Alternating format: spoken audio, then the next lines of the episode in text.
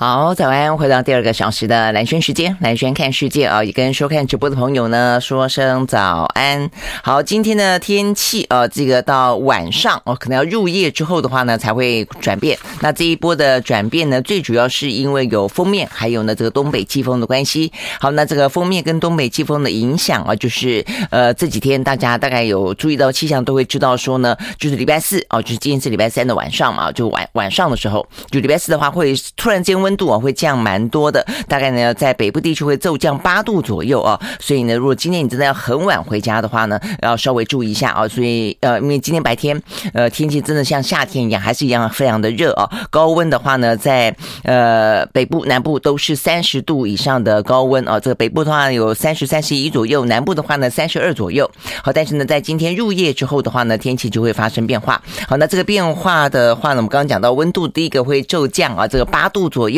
好，所以呢，呃，另外的话呢，就会下雨。那 OK，这样的一个状况，原本是说呢，到呃一天啊，这个很快的封面就会过去。但是呢，这边讲说，封面过去之后的话呢，东北季风呢，依旧的影响到台湾啊，这个北部的天气。好，所以呢，等于是礼拜五跟礼拜六的时候呢，北部地区呢，依旧会是呢北东有雨啊。那湿凉低温呢是十七到十九度左右哦。那虽然呢，这个十七十九度，台湾说还算蛮舒服的啦哦。但是比起呢，现在动辄三十度了，呃，这个温差呢还是蛮大的啊。那要到礼拜天的时候呢，这个天气才会回稳啊，到一个非常晴朗的一个天气的状况。好，所以呢，这个部分讲到的是。从今天晚上，最主要是明天开始啊，这个四五六在北部啊，中部以北的部分的话呢，这个包括呃下雨，包括呢温度降低，都是呢呃很明显的一个天气的转变，要稍微注意一下。好，那如果说呢有规划啊，这个周末的天气的话呢，显然的是礼拜天是比较适合的了。OK，好，所以呢就是。顺道讲到呢，在今天的天气部分的话呢，到入夜之后呢，会有这个蛮明显的转变。那白天的话呢，依依旧的啊，算是晴朗炎热如夏。那空气品质的话呢，也不太好。目前看起来，整个西半部地区的话呢，空气品质呢都是堪虑的啊。呃，中部跟呃高屏地区是非常稳定的橘色提醒。那另外的话呢，北部跟云嘉呢是在近山区以及短时间可能呢是橘色提醒。OK，好，所以呢，这是跟今天天气。相关的讯息提供啊，那呃，目前的话呢，今天呃就出门啊都是一样啊，这个降雨几率低，蛮热的，所以中午前后的话呢，甚至要注意一下啊，这个呃。就紫外线啊，这个强度的状况，目前的话呢，四月份就已经真的是那么热的了哦。好，那这是天气，看完天气哦，所以呢，今天有讲到说呢，现在呢不是希望呢，现在的国中小学呢都希望班班有冷气嘛，尽可能的扩大到说呢，连呢这个呃都市之外的偏乡都可以是这个样子。但是呢，班班有冷气的话呢，现在就已经这么热了哦，那万一缺电的话呢，就代表班班都可能会跳电，呃，这个有电没电有。冷气没冷气的这个差别哦，就会突然间来的感觉上更大了哦。好，所以呢，这个部分的话呢，呃，供电啊，怎么样子在今年稳定无虞，我想这是蛮重要的一件事情。当然，当然啊，这个供电的话呢，必须要是确保在空屋不增加的状况底下呢，呃，供电无虞了哦。OK，好，所以呢，这个部分呢，也顺道讲到哦，这个呃，对于台湾的哦，这个能源是一个大考验啊，在这个今年的夏天啊，尤其在先前就是接连的啊，这个缺电、跳电、限电之后。好，那看完跟天气相关的讯息以后，接下来一样的看的就是疫情。好，疫情的话呢，在呃昨天的数字本来不是说还蛮明显的啊，这个下滑呃。连南韩哦都已经是在呃掉到十万以下了吗？呃，显然的，这只是一天的光景哦。很快的，今天的话呢，大概又回到。呃，这个一个相对来说又是不反弹回来了啦哦。那但是这个反弹就整个趋势来看的话呢，当然还是呃这个慢慢的有缓和的趋势，只是没像没像昨天啊这个降了这么多。今天基本上来说的话，大概又是翻倍啊，这个数字翻倍。好，那因为昨天的数字真的还蛮低的啊，这个昨天全球是五十一万人单日新增感染，今天的话呢回到一百万人呢单日新增感染。好，所以呢包括像是南韩又从昨天的九万多，今天一下子又跳到了二十一万。那再来的话呢，法国跟德国呢，也还是又都回到了十万以上啊，这样的一个单日新增感染的状况啊，那对台湾来说也是这样。昨天的台湾啊，整个数字看起来的话呢，也是不断的累计新高。那在昨天的话呢，呃，整个台湾是六百六十三人单日新增确诊啊。那当中的话呢，五百五十一人呢是本土的案例，所以创下新高。那昨天的话呢，陈时中是说他预估哦，到这个月底四月底的话呢，单日可能会破千例。那整个的趋势呢会不断的往上啊，就这一波的话呢，会整个发散出来。那加上现在目前我们的防疫哦，事实上呢是打算呢。往偏松的方式哦，在轻症只用控管的方式哦，只是希望呢重症清零啊这样的呃方向啊去走。那所以啊这样子到六月底的话呢，预估这一整波的疫情才会呢算是告一段落。那到六月底的话呢，如果四月底就已经是一个破千啊这个单日破千的局面的话呢，那未来到六月底会是一个什么样的状况啊？这个昨天庄人祥说不排除每一天会数千甚至数万啊。破万也有可能，好，所以呢，在昨天陈世忠的说法里面，已经预估到了我们呢，假设重症，我们的医疗体系的收容状况哦，到底可以承担多少？呃，那这陈志忠的说法是说呢，目前看起来呢，我们的医疗量能可以承受。呃，四万多个重症的患者哦，那所以呢，如果说我们的确诊的规模到达四十万的时候啊，那大概来说的话呢，就是中间会有这样子的一个重症的人啊，是大概是预估啊，是这个样子了啊。好，那呃，这个对台湾来说，现在累积到现在为止，大概已经四千多人啊，这个感染了新冠肺炎了。好，所以呢，要到达四十万啊，可能还有一段距离。但是当然，呃，如果说整个发散开来的话呢，这个速度是很快的哦，这个累计的呃人数。是等比级数的状况往上堆垒的哦，也未必不会。好，那所以呢，这个部分的话呢，是属于有关于。整个趋势来看，好，那这个趋势来看，如果说到六月底啊，是可能呢是这一波的呃这个终结的话，昨天在立法院里面啊，在质询苏贞昌啊、执行陈时中的时候，有立委问到说，那么呃暑假的时候会不会是一个比较呢？呃，这波爆发了之后啊，相对来说撑得过去的话呢，是一个比较好的光景，就是呢可以啊这个出国之后回来免隔离。那陈时中的说法是说不排除哦，他的意思就是说呢，呃，确实如果说呢顺利的，呃六月份的话呢是到一段落的话呢，暑假回来的话，呃，但是他的免隔离有些前提了，就跟台湾呃类似状况的时候呢，不排除会解隔离。那这陈时中的说法是说，对方国家的疫情染疫率跟台湾是差不多的，那去了回来之后，双方在同样的水平上面，所以基本上就没差哦，所以可能就可以放宽了这个相关的隔离的限制。不过如果说了好，他的标准是对方的国家呢，它的染疫率要跟台湾呃差不多，虽然现在全球都在下降当中，但是呢，呃，这个下降而是相对于先前的高峰。你说要跟台湾的染疫率差不多的话，呃，那可能还要很长的一段时间。因为现在我们看到好比较好的讲美国好了，美国的话单日新新增都还是两万多哦，那所以比起台湾的话呢？除非那个时候台湾的染疫率很高，我们那否则的话呢，你要跟呃双方的呃染疫率是差不多的国家呃去了之后才会回来可以解封的话，呃可能哦那个符合这个条件的国家并不多哦。呃中国大陆未或许会好一点吧，因为它这一波虽然看起来对他们来说是一个上升的趋势，但是呢每天单日新增确诊其实人数并不多了哦，所以我觉得看看啊要看彼此之间到底呃这个接下来未来这两个月啊到底发展怎么样，但是昨昨。天呢，陈时中是有谈到啊，这方面可能啊，假设解封好，但不论如何呢，这个边境是否解封，回来是不是呢？呃，这个免隔离哦，都要看这一波台湾的疫情呢，到底啊掌控到怎么样？好，那在昨天另外一个重点就是呢，在学校学校的部分的话呢，全校停课的标准松绑这件事情呢，是昨天呢最受关注，但是呢也最受讨论的哦，因为呢这当中是有一些争议在啊，有些县市，有些呢家长并不认。同目前的这个教育部所宣布的呃这个松绑的方向，呃，在昨天的话呢，教育部长潘文忠哦，他特别出席了这个防疫的记者会，呃，特别提到的是，目前的话呢，全台我们刚刚讲到这个昨天新增是五百五十一个本土嘛，啊，总共有十八个县市呢都中标，那有两百七十四所学校目前已经停班停课了。好，那如果依照过去的标准的话呢，呃，有两个班级确诊就要全校停课，那这样子的话呢，显然的大部分学校都要。噼里啪啦，通通停课了哦。那所以这个部分的话呢，似乎呃，在一般的讨论当中哦，这个经过讨论就是部分家长、部分老师哦，都认为说能够实体授教当然还是最好的啦。哦。那如果说也都是轻症无症状的话呢，要呃放松一点。所以昨天宣布的是，在国中呃高中职以下的学校，三分之一以上的班级或者十班以上停课才全校停课。那过去我们刚讲是两班就要全校停课嘛啊。那这个大专院校的话呢，更弹性一点，三分之一的科系所班级停课之后呢，才需要全校停课。那这个新新。职能今天就上路啊！好，但是呢，这个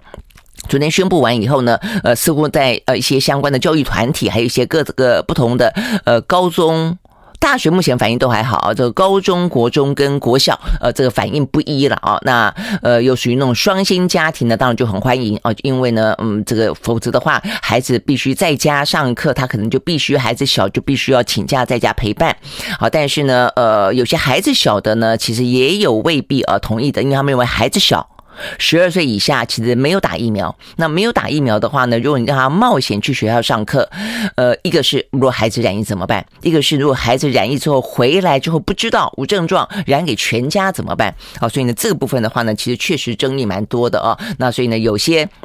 教育团体认为是说呢，或者家长认为说是应该国小反而要趋严啊，因为十二岁以下没有打疫苗的这部分，其实呢是一个高风险的族群，确实也是啊。那我想这个部分的话呢，可能要再思考。那所以呢，在昨天，呃，云林县长张丽善啊，已经开出反对的第一枪。他说呢，十二岁以下的国小及幼儿园的孩童，他认为哦，他不打算跟进教育部的新政策。那另外的话呢，台中市长卢秀燕也担心一下子放太宽，家长跟呃老师。们哦可能会有疑虑，所以说要征求家长跟老师的、跟教育团体的反应之后，才决定是否呢要遵照中央的规定啊。那我想云林县可以理解，我们今天第一个小时才在聊到哦，有关于台湾的高龄化，呃，嘉义跟云林哦都是呢这个呃，包括台台北，我们今天聊到的是都会区，是属于呢呃大概长者有百分之二十以上哦，在这些县市的人口，所以呢如果说小朋友无症状带回来，家长家里头的长辈染疫的话呢，确实。问题是会来的比较大的哦。OK，我们休息会儿再回到现场。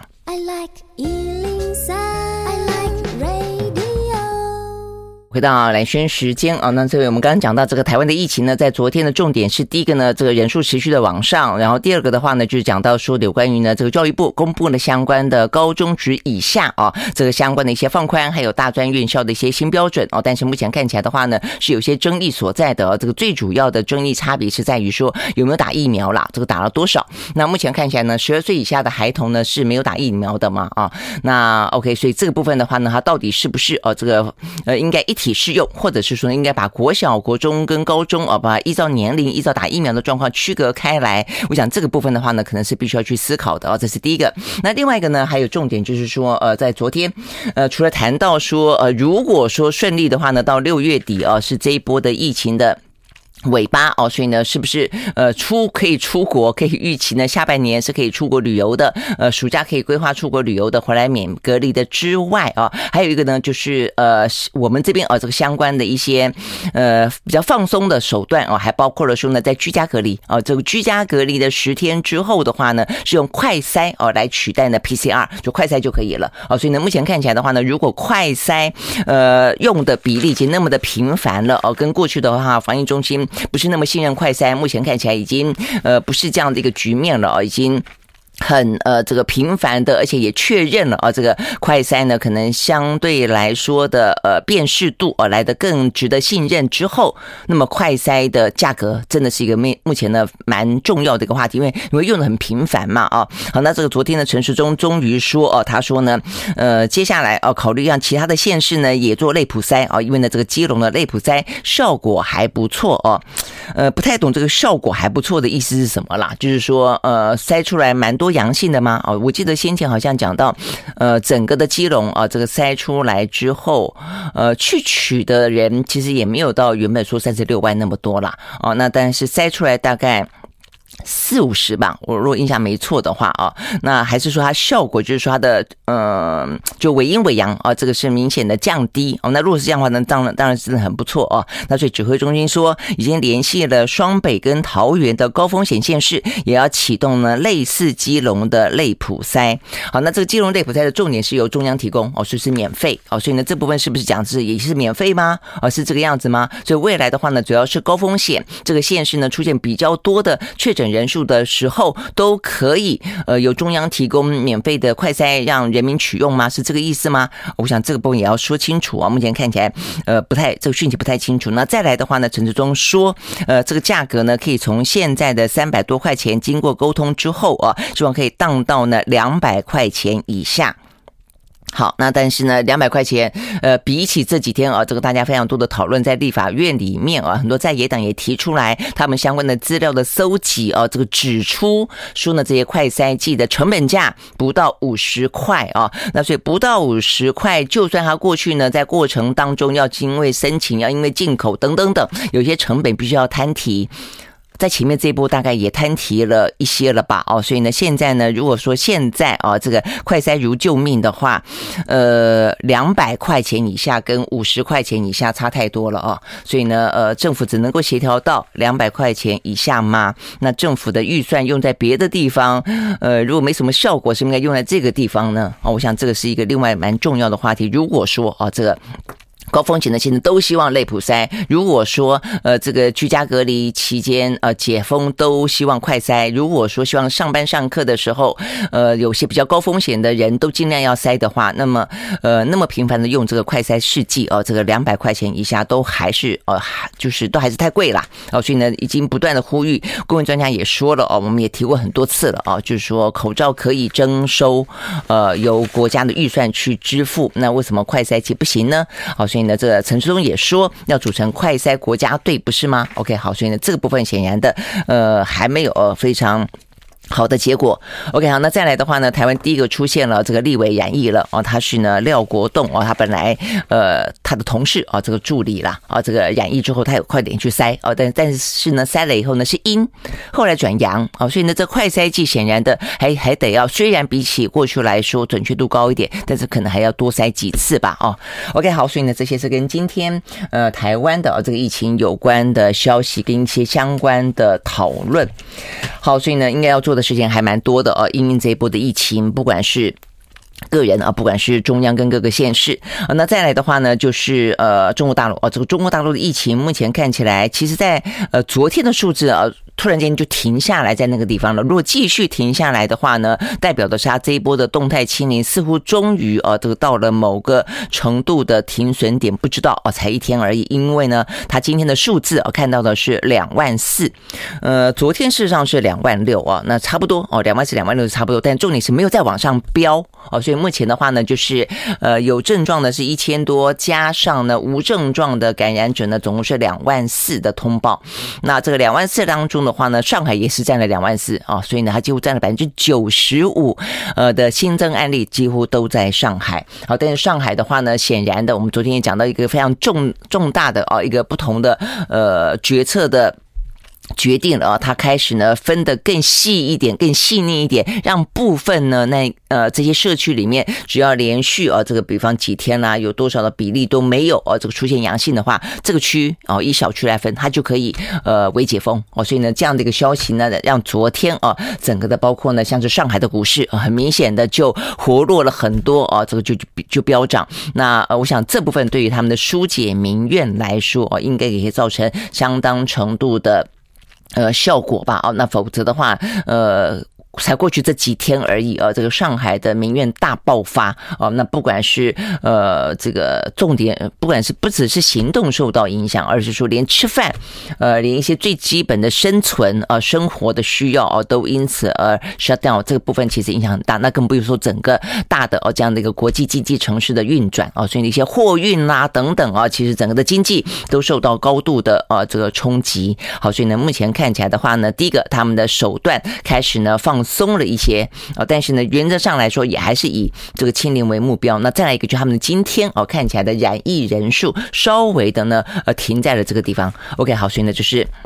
在两岸啊，目前这样的一个呃疫情是一个比较往上走的状况，目前最新的一个情形。好，那再来看全球，好，这个就全球来看的话啊，呃，我们先看这个欧美国家，因为呢，呃，法国、德国在今天数字又是往上飙了啊，这个法国十九万人啊单日新增，德国呢十六万四千多人单日新增，而且死亡人数的话呢，也不也都不算少了，这个法国是一百五十九个人，德国两百八十八个人，英国这个数字这几天更更。有点夸张，就是他才像法国十九万嘛啊，那但是英国才两万多人单日新增，但是他却有两百八十八个人呢死亡。那美国也是一样，美国有三百八十一个人死亡。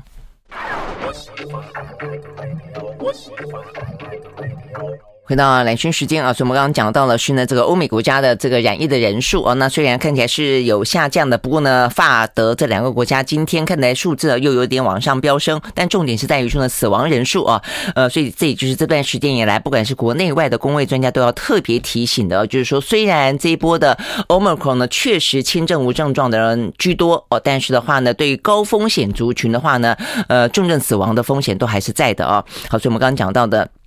就讲到这些死亡的人数，哈，那法国、德国之外，意大利八万三啊，这个死亡人数一百六十九；英国两万四，死亡人数两百八十八。另外的话呢，希腊、葡萄牙跟俄罗斯哦，这个都是呢一万多人单日新增感染，俄罗斯的死亡人数也有两百八十一哦。所以呢，在今天的欧洲国家的话呢，有七个国家呢是破万啊，这个五十六万多人单日新增确诊啊，所以呢，比起昨天的二十几万人，呃，等于是翻了一倍哦。所以呢，就是欧洲目前的状况。啊那在美国部分的话呢，都维持在两万多，但是美国的话啊，呃，这个部分看起来。有一些城市哦，看起来事实上呢，它的疫情是有增加的。像费城哦，这个在昨天还重新的呃，这个加强了它的防疫措施哦，所以现在就变成说，它它是非常机动的、灵活的调整的啊。而且呢，它真的是区隔到就是哎，比每一个城市每一个城市哦，所以这边费城的话呢，是说呃，出现了另外一波新的疫情，所以呃，他们宣布下个礼拜开始的话呢，要重新实施在餐厅、学校、公共场所等地啊，要必须要佩戴口罩。好，所以呢，这个就是非常的。的灵活应应啊，那所以美国的话呢是两万一，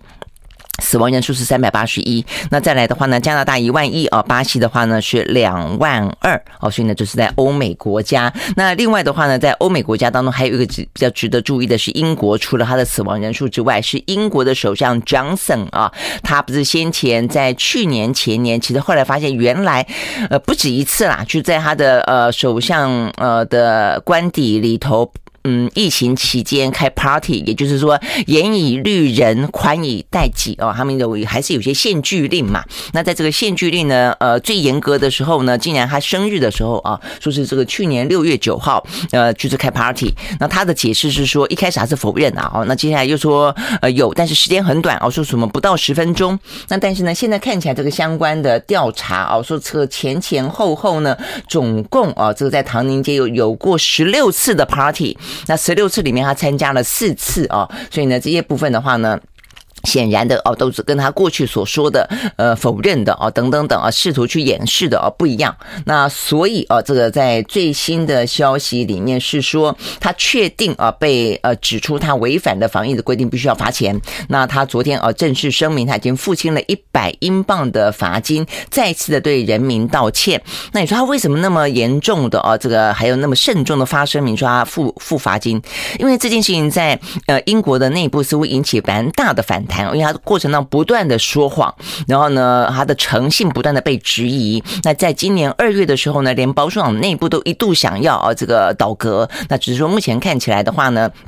他非常的呃，这个就是想尽办法哦，去去压呃这个去嗯压米啊，这个去平息啦这个内部的反弹。所以现在看起来保守党是挺他的，但是呢，在英国的民调里面有六成的民众事实上呢是呃反对啊这个他在这件事情上面的表现，那甚至呢认为说他不应该继续的呃连任，所以要求他下台啊。但是到目前为止哦，他还是除了他昨天再次道歉缴了罚款，但是他还是坚持不。下台。那今年五月哦，其实很快就是他们的国会要进行大选。那因为他们是内阁制嘛，啊，所以呢，这个国会如果大选保守党败的话呢，其实 Johnson 很可能不会在位置上面继续待下去，啊，所以呢，等于是今年五月他必须要面对呢，他这叫做派对门啊所造成的一些丑闻，他是不是可以继续的领导呃这个保守党在五月的时候赢得呢这个国会大选啊，变成呢？因为疫情而起的一个蛮大的一个变数哦，所以这个真的是很难想象。那在这个过程里面呢，我看到这个媒体啊报道，他们也讲到说呢，呃，Johnson 如何的是一个政治斗鸡啊，如何的捍卫他的呃权位。嗯，就他曾经啊跟内部的人，就包括连二月份啊这个保守党内部啊一度呢开始有杂音，认为呢他在这个过程当中了啊，这个真的是不可信的一个政治人物等等等的时候啊，他说过一句话啊，他说呢。呃，他会捍卫首相的职位到底，只有火力强大的装甲师出动，才可能把他拖出官邸啊！意思说，除非你把我拖出去，否则我绝对不离开哦。这个唐宁街十号，哦，但是很显然的，他这样的一个私下的呃谈论啊，都被媒体报道了出来啊，所以这也是对他的整个的形象啊，这个遭到了蛮大的打击，才会说为什么。坦坦白讲，一个 party 如果说没有造成太多的人的染疫啊，这个嗯，也不至于到这么的严重啊，而且是那么长的时间不断的延烧啊。但是显然的，他的过程当中，他的一些政治态度，我跟他处理事情的反反复复，我跟他说谎这件事情，呃，对他的啊这个政党以及他自己的这个政治声誉都造成相当程度的影响。好，所以呢，这边讲到的是。疫情也顺便讲到疫情啊，这个对于政治的一些影响，在英国目前呢持续的发酵中。好，那除了欧美的疫情之外的话呢，纽澳啊，这个大概来说，澳洲是四万五哦，那纽西兰一万一哦，有稍微的嗯下来一点，但又没有下来很多。好，那这个亚洲地区的话呢，南韩啦，这个南韩的话呢，也不太呃，这个前一天九万，今天又回到了二十一万，而且死亡的人数呢是一百七十一。好，不过呢这个。南韩的部分啊，这个韩国的部分，他们呢现在呢也跟昨天的日本一样，发现了呢 Omicron 的再变异株，就是那一个叫做 XL 的啊。那诶 XL 不对，昨天呢日本是 X 一耶啊，那这是 XL，好像衣服的 size 哦，XL 哈，这个是呃媒体报道说是首次发现感染了 Omicron 的变异株叫 XL 的案例啊，而且呢这个人被感染是他打了三剂。疫苗了，然后呢无症状感染，好，所以他们现在呢正在呢呃紧急的进行呢传染病学的调查，因为如果是以他呃速度又这么的快，然后呢穿透力又这么的强，打了三剂也还没用的话呢，又担心哦，好不容易才降一天又回到了二十一万，接下来到底可不可能控制的下来？OK，好，所以呢这是目前的南韩啊又出现了一个。反弹，而且又出现了新的变异株。好，那再来的话呢，日本，日本呢是三万三，越南呢两万二，泰国一万九。哦，所以呢，整个亚洲地区就四个国家呢破万，呃，这个人数是三十一万多人单日新增感染。OK，好，所以大致看起来就是有关于啊，这个今天呃，这个全球啊，这个包括台湾在内相关疫情的比较重要的讯息。好，那看完这个疫情的讯息之后啊，那接下来一样的就是看看是俄乌哦，目前最新的状况。那现在不管是疫情，不管是俄乌哦，都对这个经济造成相当程度的压力哦。刚才还没有讲到在上海的部分啊，这个昆山厂啊，这个停厂的状况也影响到了和硕了。和硕说他们目前呢是停工状态。I like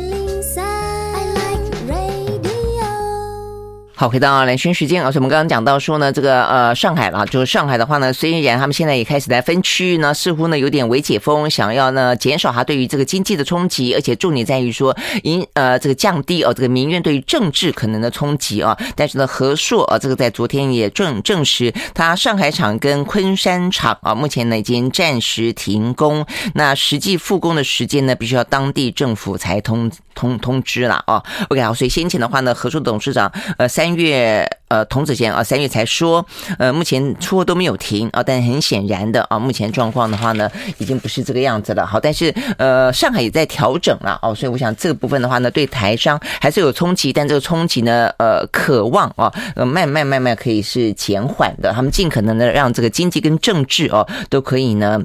回到一个相对来说比较呃成嗯常态的一个状况。OK，好，所以呢，这是我们刚刚讲到的，补充讲一个。那在这个俄乌的状况底下的话呢，呃，就是目前看起来，呃，重点大家关心的就是奥地利的总理啊，这个去居间去见了普丁之后啊，到底呢，呃，有没有呃任何的改善？那在昨天我们第一时间掌握到的是没有啊。他说呢，呃，普丁某种呃很特殊的战争逻辑，对他来说谈判太慢啊，花那么久的时间，不如就直接。打了啊，那所以呢，他说要问他啊，他是极度悲观。那今天呢，有关于这部分的讯息啊，这个有更多呃更细节，不过结论都一样啦，就是。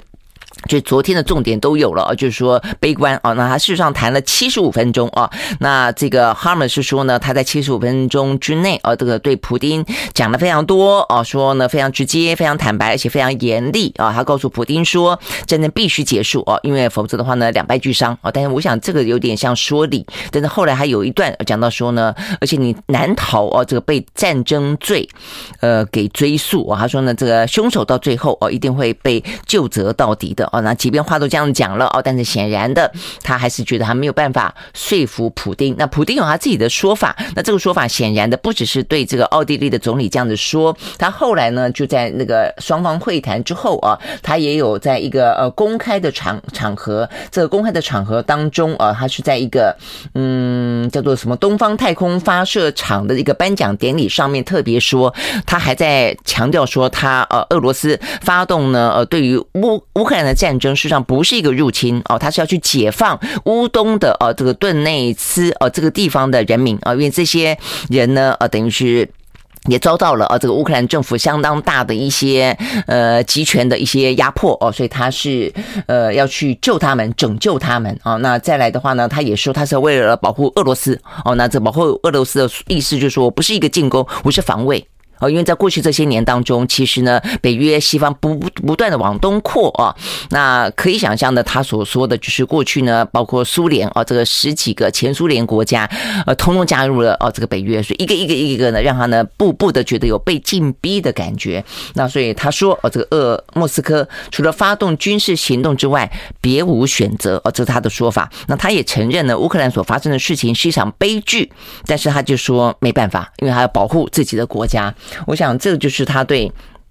俄罗斯人民啊，呃，不断的灌输这样的个的的想法跟诉求了啊，所以是可以理解到目前为止啊，呃，当然有反反战，然后反普丁的这些声浪啊，但是呢，相当程度的呃，俄罗斯人他其实是感受到哦，他们的国家遭到威胁这件事情啊，所以呢，才会在民调上面凸显出来，甚至还会在这样的个情况情况底下啊，是支持普丁啊，支持普京这样的一个战争行为的，好，所以呢。到目前为止啊，这是普丁最新的说法啊，所以呢，这个最新最新说法听起来难怪啊，这个难怪呢，奥地利的总理会觉得蛮悲观的啊。那普丁也针对嗯这个跟乌克兰之间的谈判啊，他也有一些说法。他说呢，上个月啊，跟乌克兰在土耳其会谈之后，本来有一度看起来顺利的，但现在目前看起来呢，情势似乎有变化啊，这个谈判呢陷入了停滞啊。但他说呢，在这个谈判出协议。出来之前，军事行动将继续下去。好，那这就是普丁的说法，所以他认为呢，这个和谈进入了一个死胡同。不过啊，这个乌克兰方面倒觉得说，呃，没没这回事啊，意思就是说他们还在继续进行。那呃，乌克兰是总统府的顾问啊，这个叫做波多利亚科的人表示啊，他说虽然艰难，但是有在继续谈啊，但是他说这个谈的层级可能是一个工作的层级啊，是工作小组的层级，这可能更高层。的本来呃先前一度说谈的呃还不错的时候，就是在土耳其的第一次会面，大家记不记得第一天说谈的还不错的时候，接下来都已经释放出来是普丁要跟泽伦斯基两个人谈啊，但是显然现在啊呃遥遥无期，就回到了一个比较低的工作层级的人还在谈，但是呢，在普丁的说法里面。显然的啊，这个他跟泽伦斯基两个人会面，呃，短期之间是不可能的。战火继续的呢，是继续下去的。好，所以呢，讲到战火继续下去的话呢，这个最新消息啊，这个马利波哦，这个地方他的市长啊，这个对外说，现在的话呢，因为不但是俄罗斯围城，而且攻进去啊，他说呢，现在马利波里头，他说当地已经有一万多的平民丧生啊，他说满街。呃，都是呢马利波人的尸体啊，所以目前看起来这个状况真的是很危急啊。那但是因为这个地方也正就是啊这个。俄罗斯军队打算啊，这个强攻的地方就是鄂鄂东啊这乌东跟啊这个乌南啊这些地方。OK，好，所以呢，这个部分是目前我们看得到啊，有关于不管是呃谈判目前最新的状况，以及普丁啊对于目前的情况他的说法啊，那依照他的说法来看，确实呃这个战争还要再打好一段时间。好，所以呢，在这样的一个状况底下的话呢，对于欧美股市的影响啊显而易见啊，因为呢这个战争的关系，所以导致的这个。呃，油价、物价啊，也因此呢，联准会必须更鹰派啊，所以呢，加上呃，这个上海虽然稍微的微解封，但是目前压力还在。好，所以呢，这个欧美股市呢，在昨天呃，还是迎来啊这个下跌的局面，即便啊这个呃，在上海啊出现微解封之后，其实一度哦，短暂的是反弹的，雅股表现都还不错。啊，但是欧美股市就不是这个样子了啊。OK，那么先从欧美股市的美国开始看起。好，在美国呢，道琼工业指数呢下跌了八十七点七二点，收在三万四千两百二十点三六点，跌幅是百分之零点二六。纳斯达克指数下跌四十点三八点，收在一万三千三百呃七十一点五七点，跌幅是百分之零点三。S&P 500呢下跌百分之零点三四，另外呢，费城半导体跌了百分之零点二五。好，这是美国股市。那欧洲的三大指数也都是下跌的，德国呢下跌了百分之零点四八，英国下跌百分之零点五五，法国呢下跌了百分之零点二八。哦，好，那我想最受关注的是美国，他们。昨天啊，就有先预告说他们担心，呃，他们的 CPI 啊，这个就是物价指数啊，这个消费者物价指数呢可能会很严峻。就果不其然啊，他们昨天一公布之后呢，飙到四十一年来的新高点。休息会马上回来。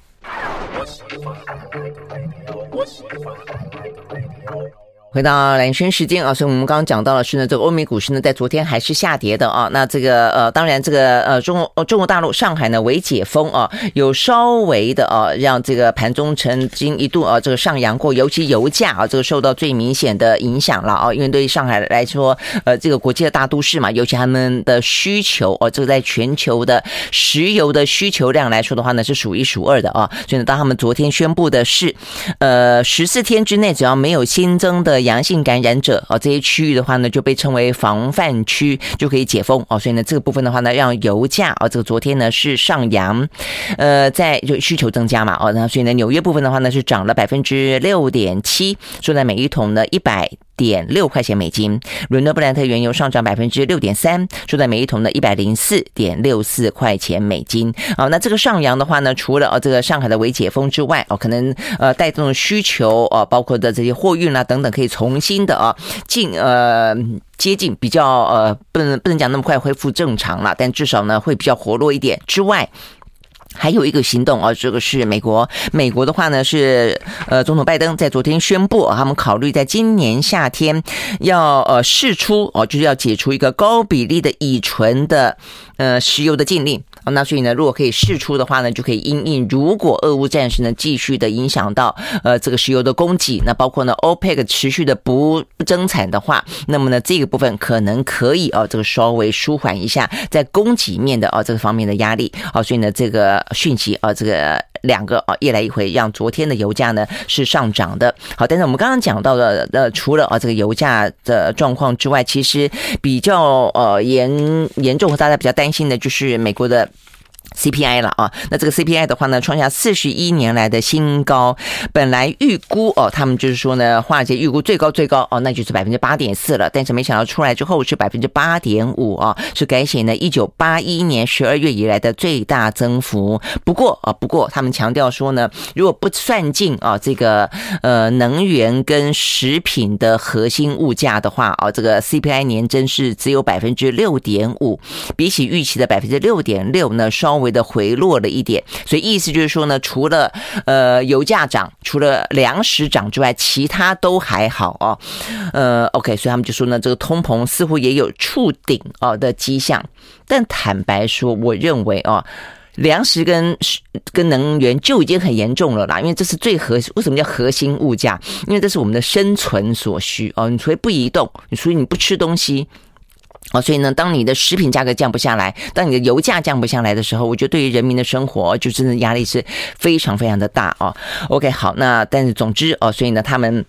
一部分采取比较乐观的看法的。人认为呢，扣除掉核心物价呢，看起来呃没有想象中来的糟。但是呢，如果计算进哦所有的物价的话呢，其实看起来比想象中来的更高一些。好，所以因为这样的关系啊，目前看物价的重点是在于说呢，要看接下来美国联准会的行动啦。哦，那只要美国的联准会的行动呃认为它似乎呢必须哦要采取行动去压抑这个可能的呃物价飙涨跟通膨的话，其实全球就会联动哦。所以到目前为止看起来的话呢，应该也还。还是哦，往这个方向去走。好，所以呢，联总会的首要任务是降低通膨，所以五月份可能呢会做出呢呃缩表的决定，在六月份正式启动哦。那这是。在看了物价啊的讯息之后，美国联准会的理事啊，他副主席的提名人叫做呃 Brian Nard 啊，就是布莱纳德啊，他所说的 OK 好，所以这些讯息都是让昨天呃为什么在这个上海的讯息本来算是一个比较好的消息啊，隧道里面一点点微弱的光线啊之后，呃，包括他们有些人认为啊是不是通膨触顶，但却还是看到呢股价下跌啊，这个最主要就是它连锁下来的。联准会的反应看起来目前还是趋向于啊这个收紧的啊这个脚步去走啊，所以呢这样的一个状况可能不只是美国联准会，包括台湾也都是了哦。所以我们看到呢，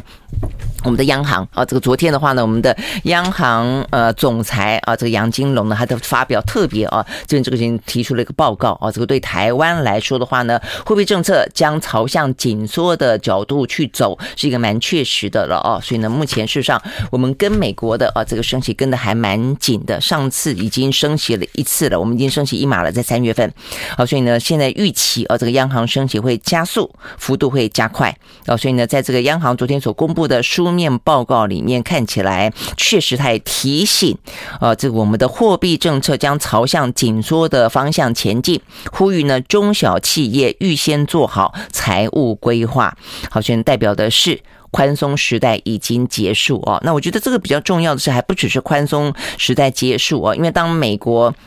不断升息，全球的资金派对将会往美元去集中，所以当这个美元呢快速的外资快速的流出台湾之后的话呢，这是一个非常呃不一样的一个局面。再来的话呢，这个台币就会贬，在昨天的话呢，台币已经跌呃。跌到了二十九块了嘛？哦，那所以呢，目前看起来外汇分析师也说，台币未来可能会在二十九到二十九点六块钱，呃，盘整哦，所以这个将会成为新常态。好，但是如果说呢，美元升，台币贬，呃，我们上个礼拜才聊到啊，其实台湾的出口很畅旺，但台湾的内需就会受到非常大的影响哦。那台币如果持续贬，这个对于进口来说是非常糟糕的事情。那内需如果持续的呃这个萎缩受到冲击的话，啊，整个国内的厂商，包括呢我们的消费的需求等等啊，这个下半年啊，可能都会受到影响，进口出口可能也都会有影响了啊。OK，我想这个部分的话呢，台币呃的贬，我想这个对于我们的央行来说，其实也不能够只顾出口啊，这个进口也必须要顾一顾，内需也必须要顾一顾。好，所以呢这些部分都是还蛮。重要的影响跟相关的这些联动哦，OK 好，所以呢，这个部分是讲到嗯，这个欧美股市啊，目前这个最新的状况跟通膨有关的相关讯息。好，那这个除了这些消息之外。我看看还有什么比较重要的讯息要跟大家说的哦。好，这个今天呢，美国呢发生了一起意外啊。那这个意外的话呢，反映出美国这个国家啊，现在看起来真的是嗯，很蛮蛮乱的。他们的国内政治跟国际政治目前都出现哦这个乱局。呃，现在他们呢在纽约的布鲁克林的地铁站啊，这个发生了枪击案。在地铁里面开枪啊，所以呢，呃，这个是很很很可怕的。在美国的地铁先前是有在那种种族歧视里面是，嗯，亚裔啊，这个第一个是去砍伤游民嘛，哦，有一个非裔的人是游民杀游民，哦，就他没事的话就去捅游民一刀。那再来的话还出现呢，呃，这些是专门针对亚裔的人士啊，这个在地铁站里面发发发生，把这个亚裔女子推下呃这个月台，当场被撞死啊，这些事情都是在过去的。半年、一年间发生的。那这个最新的消息是，有个戴着防毒面具的枪手啊，目前是说他应该是个非飞机呃非裔人士啊，这个，然后他就是呃造成了十六个人受伤，十个人中弹。那目前的话呢是说应该不是恐怖攻击，是因为美国内部哦这个相关的事件。